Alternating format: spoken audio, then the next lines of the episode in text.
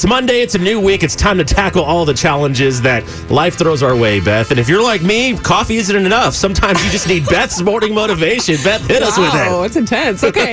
Work hard in silence. Let success make the noise. Oh, I like that. There's two types of people in this world. Look, there's people who have to brag about all the stuff that they do, and then there's people who just do their job and let the job speak for themselves. That reminds me of Spurs legend Tim Duncan. There you right there. go. That's You great. can share that. It's on our Y100 Facebook. A brand new second date update is next.